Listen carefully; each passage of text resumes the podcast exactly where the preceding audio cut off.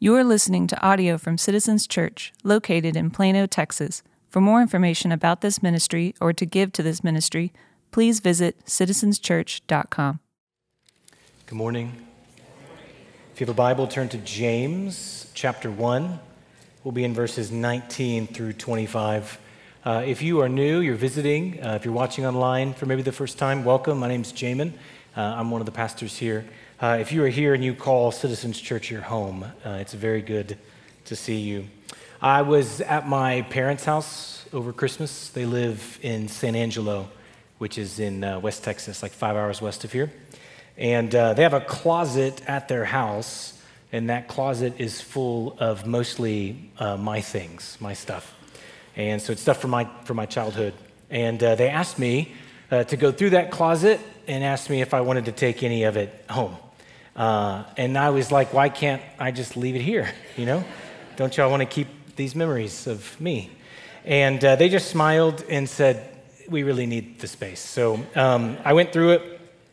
And one of the things that I got was uh, this big collage, this big poster board with a collage of pictures on it. And it was uh, from my senior year uh, of high school. And uh, so it was graduation pictures and pictures of me playing football, pictures of me on the sideline, uh, and then and then and then other pictures of me on the sideline from a different angle, just to like capture the whole experience of of not playing. Um, and then th- there was a picture of me and um, and one of my close friends. And uh, he's a guy who means a whole lot to me. Uh, we were both 18 at the time. He's one of the only friends that I keep in touch with from that time of life. And um, uh, we looked so young. And, uh, and so I took a picture of it, and I took a picture of the picture, which because that's what we do. And I texted to him, and he's married now. He loves Jesus. Uh, he has two kids. He owns his own business. And I text him and, at the picture, and, and I sent something like, "Remember back when we knew everything, right?" And he responded, and uh, he said, "If you could go back and say anything to those guys, what would you say? If you could go back and you could say anything to your 18 year old self, what would you say?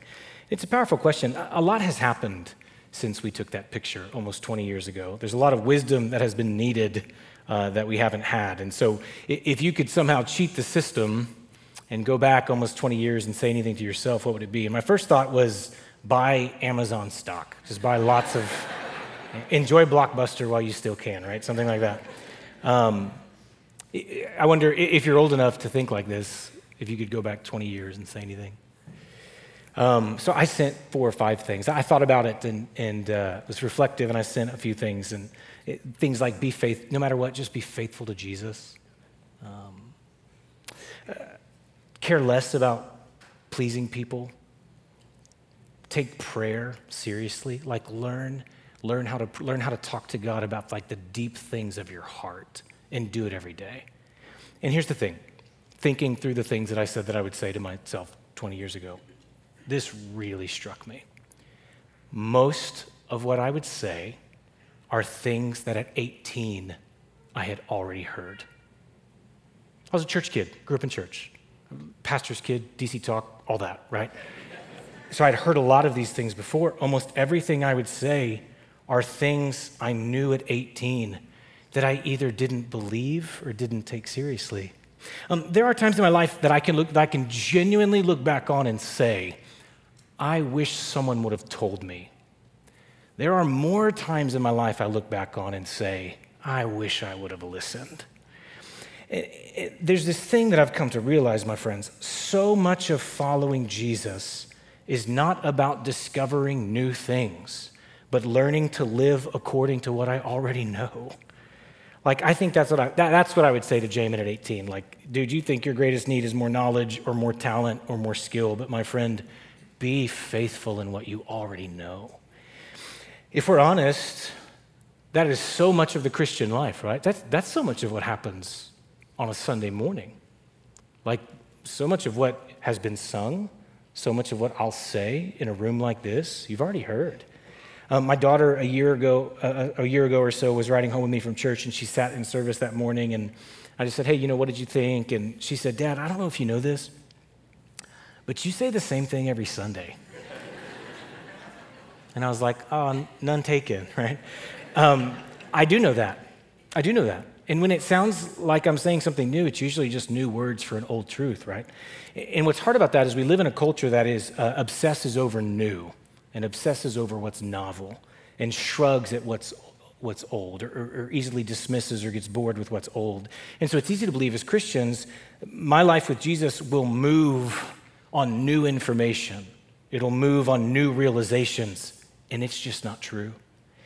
Growth in Jesus is less about new truths fresh on my mind and more about old truths deeper in my heart.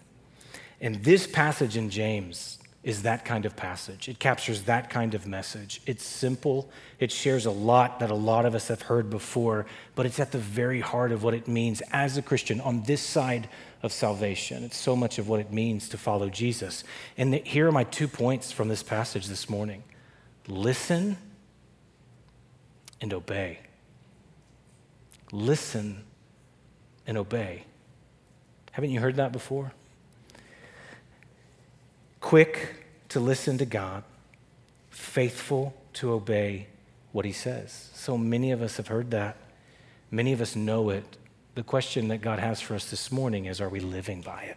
Has it changed us? Look at verse 19. Listen. James says, Know this, my beloved brothers and sisters. Pause with me for just a second. 13 times in James, he says this phrase. He talks to the people he's writing to and he calls them brothers and sisters.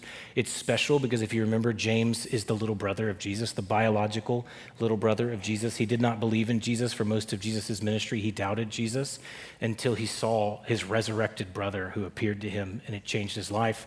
And so when James writes and calls us his brothers and sisters. What he's saying is all who love and follow his resurrected brother are as much of a brother and sister to Jesus as he is. Why that's important is so much of James is really sharp. A lot of this that we get into is kind of heavy. Somebody called James a beautifully crafted punch in the gut. It's very black and white in that way, but it's not written out of anger or frustration. God did not bring us here to beat us up this morning, He brought us here to put us back together. And James is writing as a pastor to people who he loves, who are loved by Jesus. And he calls us brothers and sisters. Let every person be quick to hear, slow to speak, slow to anger. The Christian life is a life of listening, hearing from God.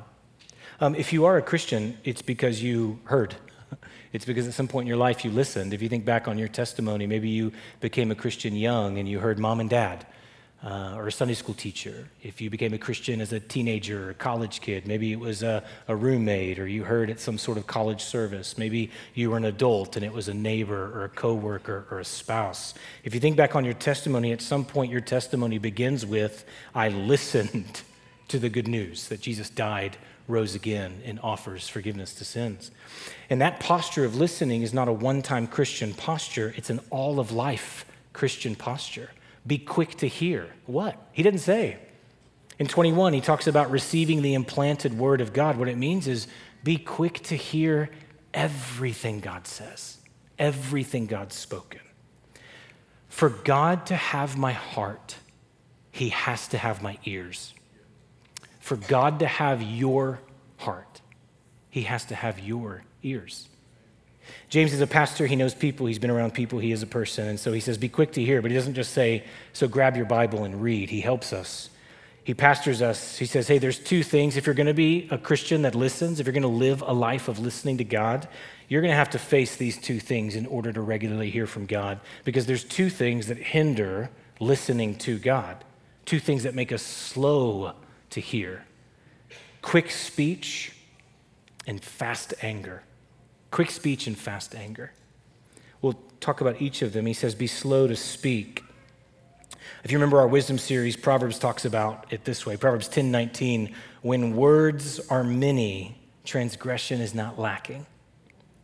Ecclesiastes 10 12 through 14, the words from the mouth of a wise person are gracious, but the lips of a fool consume him. The beginning of the words from his mouth is folly, but the end of his speaking is evil madness. The fool multiplies words. James talks about speech a lot, so we'll get this a lot from him, but there's a relationship between quick speech and a prideful heart. Uh, quick, careless words are a symptom of pride. In Proverbs and Ecclesiastes, when it talks about the fool, the fool is just pride personified. And, and the, the proud, the fool, they speak impulsively and they speak a lot. They just multiply words and talk and talk and talk. What is the person who speaks quickly and speaks often? What do they believe about themselves? You know the experience of, of, of this, right? Like, um, you know the person that in small group, they dominate the discussion time and they're quick to speak and then they multiply words and, and you get to the end of the time and no one else has had a chance to talk? If you don't know that person, you probably are that person. Quick speech reveals something about the heart. Like the person who just is always quick to talk and then talks and talks and talks and talks. What they believe about themselves is they believe, I have something to say. I need to be heard. I'm interesting. I've got a lot of answers. You need to listen. And what does that sound like? It's pride. We've talked about this before, but one of the things that fools do is fools assume the posture of teacher even when they're not invited.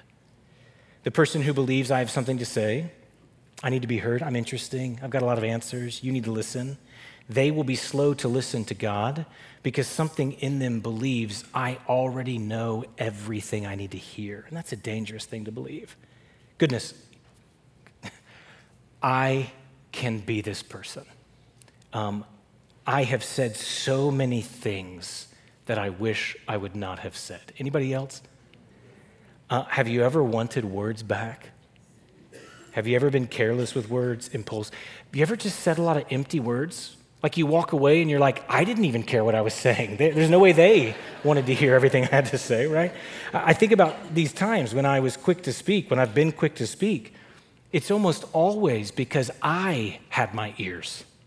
I was listening to me. I was trying to use words to promote myself or defend myself or use words to try to heal something about myself. Would you hear something? Um, there's a quiet version of this too. Um, some of us are more introverted, and so we're almost never quick to speak. And so you hear, be slow to speak, and it's like, oh, I got, I got that. Um, quiet is not the same as listening. Like, I cannot speak, but my head my thoughts can still be full of myself. Some people speak super quickly because they're super proud. Some people stay quiet because they're super insecure. Either way, it means my ears are full of thoughts of me. Listening to my insecurity and listening to my pride are both forms of listening to self instead of God. Quick to hear means I give my ears to God. I give my ears to God. I want to hear what He says. And when God has your ears, you know what it's going to do to your speech? It'll slow it down. Uh, because then your speech is in response to God speaking. I, I want all of my words to be held to the standard of His word. And so then I begin to filter my speech through His words. And I begin to ask questions before I speak, like, is what I'm about to say directing attention towards me or towards God? Are these words helpful or are they hurtful? Something needs to be said, but am, am I the one that needs to say it?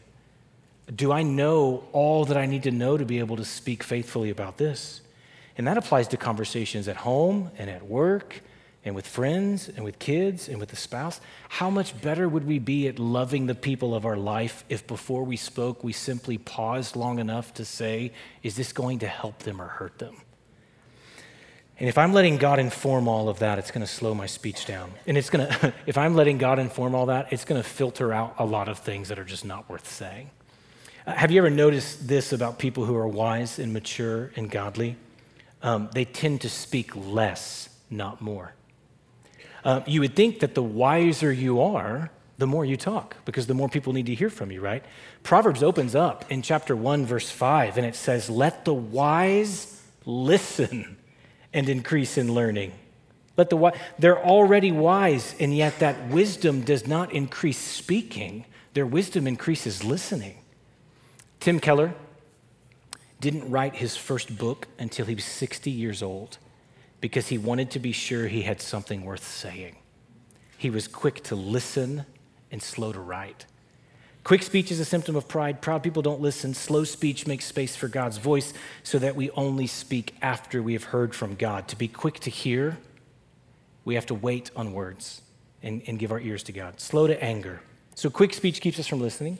Fast anger keeps us from listening. Uh, James is talking about a certain kind of anger. He, he uh, creates a category for us that is helpful. Not all anger is sin. James says the anger of man, that's a category of sinful anger, does not produce the righteousness of God. Uh, Jesus never sinned, Jesus was angry. Uh, in Mark 10, Jesus is angry with his disciples for keeping the children away from him. Jesus gets angry with the Pharisees for their hardness of heart. In John 11, when Lazarus dies, the shortest verse in the Bible, Jesus wept. That word wept is actually indignation. He was angry at death because death is not good. Paul says in Ephesians 4 be angry and do not sin. Not all anger is sin. What James is saying is there is a kind of sin, the anger of man is sinful anger. And it's, it's when you are controlled by impulsive anger. Proverbs describes it this way Proverbs 15, 18. A hot tempered man stirs up strife, but he who is slow to anger quiets contention. Proverbs 14, 29. Whoever is slow to anger has great understanding, but he who has a hasty spirit exalts folly. Ecclesiastes 7, 9. Be not quick in your spirit to become angry. Listen to this. For anger lodges it lives in the heart of fools. And it's describing what happens when anger is in control. There's a great quote I've used before by a guy named Matthew Henry. He's a theologian and author. He says this anger is like fire, it's a helpful servant, but a terrible master.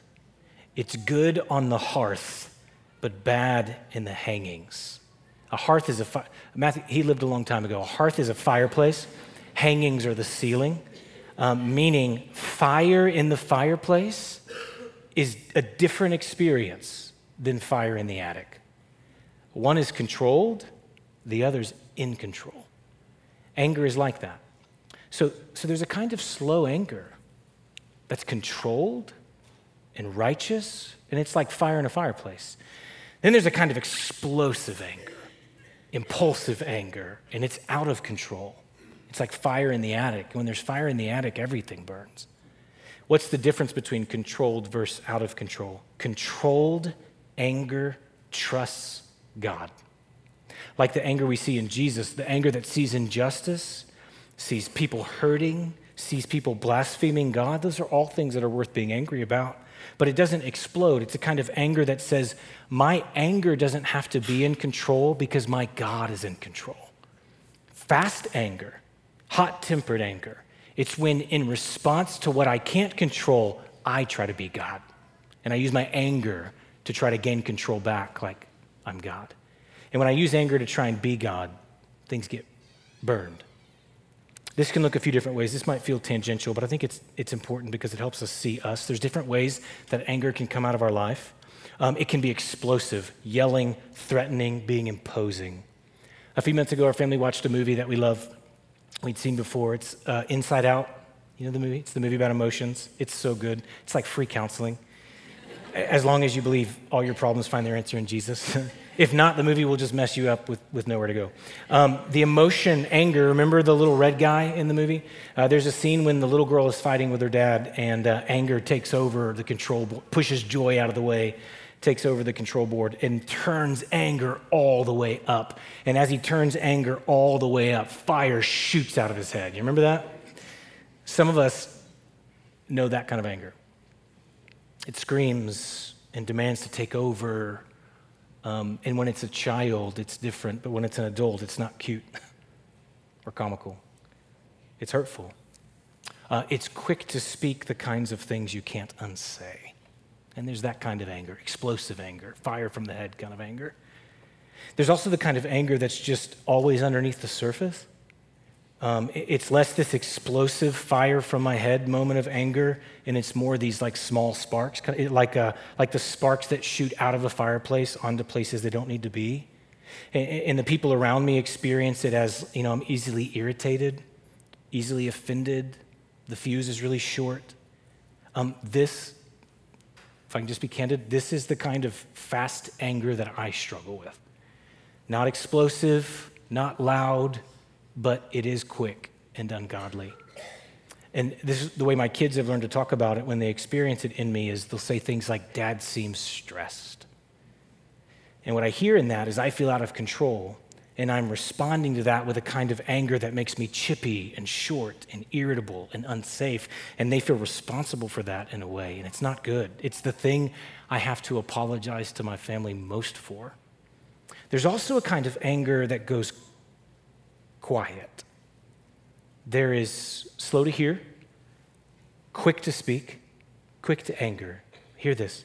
There's also, for some, slow to hear, slow to speak quick to anger. Um, when someone is not listening, but they're also not talking, and they use quiet to make their anger felt. And so you don't experience their anger through their words, you experience their anger through their silence.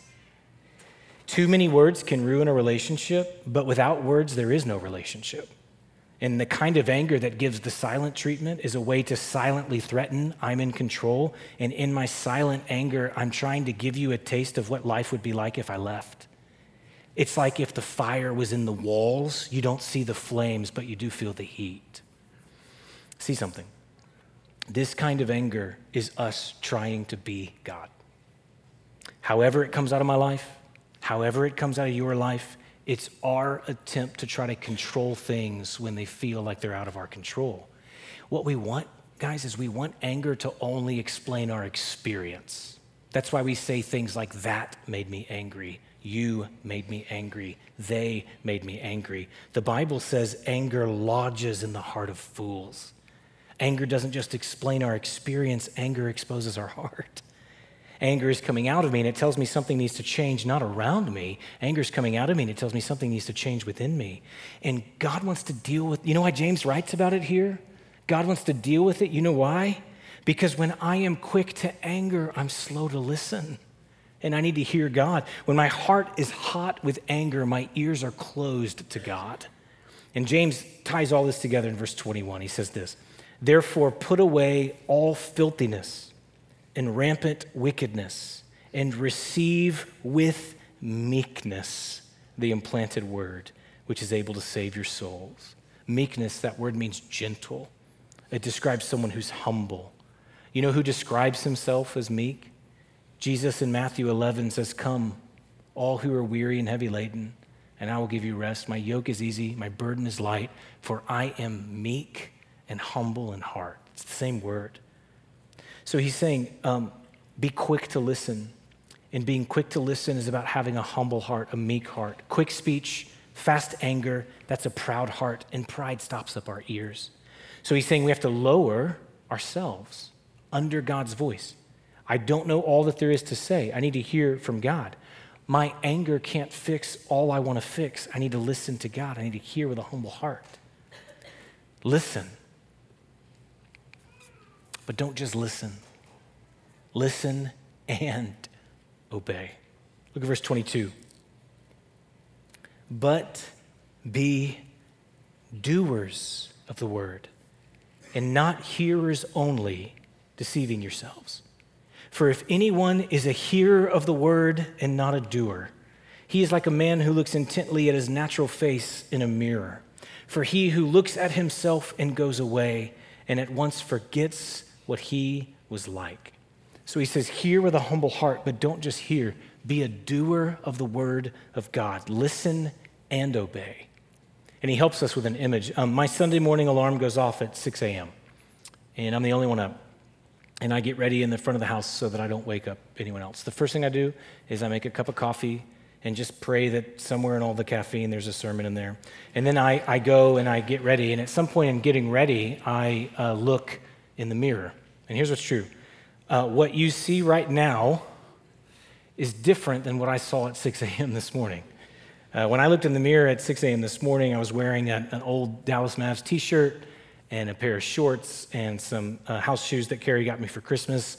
There was this happens every morning, not just Sunday morning, but there's this patch of hair sticking up right here, and I had like sleep lines on my face. And and look, at 6 a.m., what I saw in my reflection was not somebody ready to stand in front of a, a room full of people and, and, garner respect. I'm not saying that what's in front of you right now is that much different, but, but uh, I, I am saying I changed in response to what I saw. If, if I had ignored that reflection, that 6 a.m. reflection, it would just be distracting. James uses the image of a mirror to warn us about something that can happen. It's a superficial illustration. He's not talking about physical appearance, it's a superficial illustration to make a spiritual point. We can hear and not be changed. Uh, Sam Allberry, he has a commentary on James. I've been reading and quoting him a lot. He says it like this God's word is to have the same kind of effect on us as a mirror. We're supposed to act on what it shows us right away. Like a mirror, God's word shows us what we are really like. Not in a superficial, outward appearance kind of way, but it shows us the parts of us that we actually can't see in a mirror. So if we take, like, if we take the verses that we were just in, uh, God says, "Be slow to speak." That's in His Word. And what we're supposed to do is we're supposed to see His Word like a mirror and see the parts of our lives where we are slow to speak, or, or parts of our life where we're not slow to speak, and then change, and then obey, not just hear.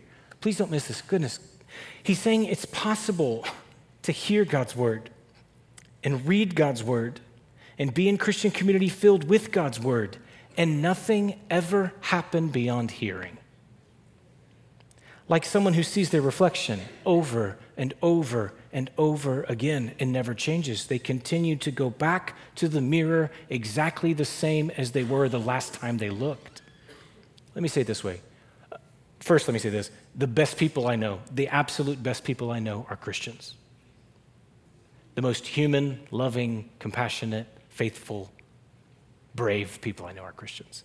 And some of the most unchristlike people I have ever known have been in church their whole life, have read hundreds of verses about loving people and are still an unloving person, have heard hundreds of sermons about forgiveness and their heart is filled with bitterness, have memorized scriptures, have memorized scriptures about worshiping God, and their life is a living sacrifice to all their idols. They have come to the mirror and come to the mirror and come to the mirror, and their reflection has never changed. How does that happen? How does that happen? James says, Be doers of the word, not hearers only. How does it happen? He says, Deceiving yourself. Self deception is what happens. Um, what keeps us looking but never changing what keeps us hearing but never doing, what keeps us listening but never obeying, are the lies that we tell ourselves. The lies that we listen to. It's a self deception, and then we obey the lie instead of obeying God. Uh, what might that sound like? Um, this is more than just church. This is more, this is more than just about Sunday morning, obviously. This is about hearing from God in all of life, Monday through Saturday. But if we just use this space as an example, when, when you come in here, uh, we preach God's word here. We don't preach our opinions, we, we preach the Bible. And I'm sure there are things most Sundays that I could say clearer or, or do better, but, but when you come here, we're preaching the Bible, which means God is speaking to us through His word. So, in a space like this, what could keep us from, what, would, what could keep us hearing but not obeying? What do those lies sound like? Let me name two. Other people really need to hear this. We hear from God, and in hearing from God, like we are in a space like this, we first think, or we only think, other people need to hear what I'm hearing. And it's the lie that says, my need for these words is less than someone else's. And look, I get it. Some of that is just concern for people in our lives that we love, that we want to hear the word of God. It's good to want people to hear that. But if it's only that, if it's always that, we, we talked about anger a few minutes ago. Who did you think about? Uh, whose anger bothered you most when we talked about that? Was it someone else's? Was there any part of you that thought, oh, God's speaking to me about me? Um, one other person owned our house before we bought it. Uh, he moved out in 2017. His name is Cliff. Uh, we moved in in 2018. Uh, about once a month, or maybe even more than that, we'll get his mail still. uh, we'll get an envelope with his name on it, and we don't open it. Um, sometimes we get so much of his mail, we'll have a stack of mail that's for him unopened on our counter. Uh, sometimes we also get mail that isn't addressed to us specifically. It's just, it just says current resident, which is, which is another word for like advertisement or something like that, right? It's vague, and so we usually don't open that. We just throw that away. Um, the mail that we open is the mail that has our name on it.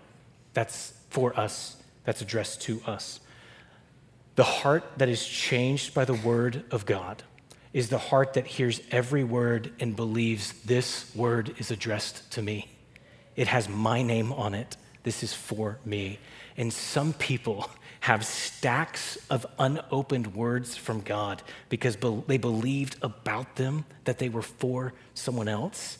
And what is left unopened is left unobeyed because we will not obey what we don't think is for us. Let me offer a really important posture to have anytime you hear the Word of God. In here, with your Bible open, anytime you hear the Word of God. The posture is I need to hear this. I need it. This is for me. This has my name on it. I'm going to open it and I'm going to obey it. Here's another lie that keeps us hearing but not obeying. I'll do it later. and I don't know that we say that out loud, but, um, but obedience for us is always tomorrow's plan, right? It's something that we think is future. Uh, and, and, I think much of our failure to be doers of the word is not about outright disobedience. Like uh, God says, I want you to do this, and we cross our arms and we say, No, there is that. But I think a lot of it is more like I read this verse, I hear this message, I think, Yes, I want to obey God. And then we just get busy, get distracted. Uh, Jesus talks about the seed that goes on different soils, and one of the soils is the thorns. It falls among the thorns. And what happens, the seed that falls among the thorns, it starts to grow, and then the worries of this age choke it out. And that's particularly challenging right now. I read an article this week that was fascinating. It said uh, something's happening in our culture. Uh, the art industry is dying, and the entertainment industry is dying. They're shrinking. And we are entering into a post entertainment culture where culture is no longer about the arts, no longer about entertainment. It's being replaced. You know what it's being replaced by? Distraction. It's literally called a culture of distraction. The fastest growing sector of the culture economy is distraction. So instead of film, it's reels. instead of multimedia, it's clickbait. Everything is designed to be scrollable. Everything is designed to get us stuck in this ceaseless activity. The only goal is to keep us clicking and tapping and scrolling. Jesus talks about being choked out by the worries of this age. I think we could faithfully add to that getting choked out just by the distraction of the age. And my point in all of that is that so for, for so many of us, we don't choose we hear something, God impresses it on our heart, and we don't choose willful disobedience as much as we choose cheap distraction that just leads to drifting instead of obeying. D.A. Carson said it this way People do not drift toward holiness. Apart from grace driven effort, people do not gravitate toward godliness, prayer, obedience to Scripture, faith, and delight in the Lord. We drift toward compromise and call it tolerance. We drift toward disobedience and call it freedom. We drift toward superstition and call it faith. We cherish the indiscipline of lost self control and call it relaxation. We slouch toward prayerlessness and delude ourselves into thinking we've escaped legalism. We slide toward godlessness and convince ourselves we've been liberated. The lies we believe. And what can happen is we can look in the mirror and look in the mirror and look in the mirror and lie to ourselves, oh, that was for someone else. Or we can look in the mirror or look in the mirror, look in the mirror and lie to ourselves, oh, I'll do that later. And after weeks of that, after months of that, after years of that, it's a lifetime where we have only heard but never obeyed, and so we stayed the same. Lord, help us. I, guys, I don't want to return again and again and again, always looking, never changing. James says this that we need to hear but the one who looks into the perfect law, the law of liberty, and perseveres, being no hearer who forgets, but a doer who acts, he will be blessed in his doing. You know what helps us reject the lie and listen to the truth? when we remember God's heart for us. James calls it the law. He changes his metaphor. He says instead of looking in the mirror, he talks about looking into the law of liberty. Why does God care that you listen and obey? Do you know why? Because he cares about you being free. That's what liberty means. James is saying there's a kind of fullness and freedom that comes on the other side of obedience. And a lot of voices around us would say liberty is the absence of law. God says his law is liberty, his words are freedom. And part of that, friends, is the freedom that I think as we talk about obeying, here's where my heart goes. As we talk about obeying, I always think of obeying uh, as simply um, doing in response to God's commands. But the freedom comes from obeying not just God's commands, but obeying the gospel. If I think of obedience, I just think of doing what God says. Obedience is also believing what God declares. And in God's word, he says there's no longer any condemnation for those who are in Christ Jesus. Have you ever thought that part of obeying is not just doing what he commands, but believing what he declares about you, that you're loved? Uh, Christian, Jesus died for all of our spiritual deafness. Jesus died for all of our disobedience so that we can follow him as forgiven and free. And the starting place for listening and obeying is listening to what he says about you, listening to how loved you are in his eyes, and then obeying not for that love, but from that love as a person who's forgiven and freed. Let's close with a question When was the last time you listened and obeyed? It's simple, it's old. When was the last time you listened to God's word and obeyed what he said? Uh, his word says, confess your sins to one another. Have you listened and obeyed and confessed sin? God's word says, as we forgive those who have sinned against us, have you listened and obeyed and forgiven others? God's word says, worship the Lord your God and serve him only. Have you listened and obeyed and worshiped? God's word says there's no condemnation for those who are in Christ Jesus. God's word says nothing can separate us from the love of God in Christ Jesus our Lord. Have you listened and obeyed? And do you believe about you that you are one who is delighted in by God? Here's my prayer. If I think about looking back 20 years, the last few decades, if I think about looking forward 20 years, the next few decades, you know what I hope the next 20 years of life are full of? I hope the next 20 years of my life are full of hearing from God and obeying what He says. I don't need new. I don't need novel. I don't need that near as much as I need the grace to hear and obey what I already know. Father, we love you. We thank you. We need you. Goodness, God, you did not bring us here to beat us up. You brought us here to put us back together. And your word is precise. And your word cuts. But it doesn't cut to hurt, it cuts to heal. And so help us make a, the messengers far from the message, oh God. Help us be a people whose ears are clear of lies, whose ears are clear of quick speech, whose ears are clear of fast anger, so that we might hear you with a humble heart and obey.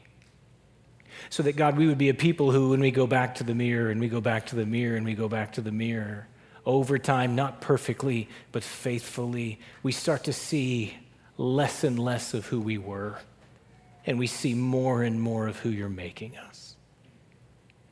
We see more and more of you, Jesus the image of the invisible God. We love you and we thank you. So let me pray. Amen.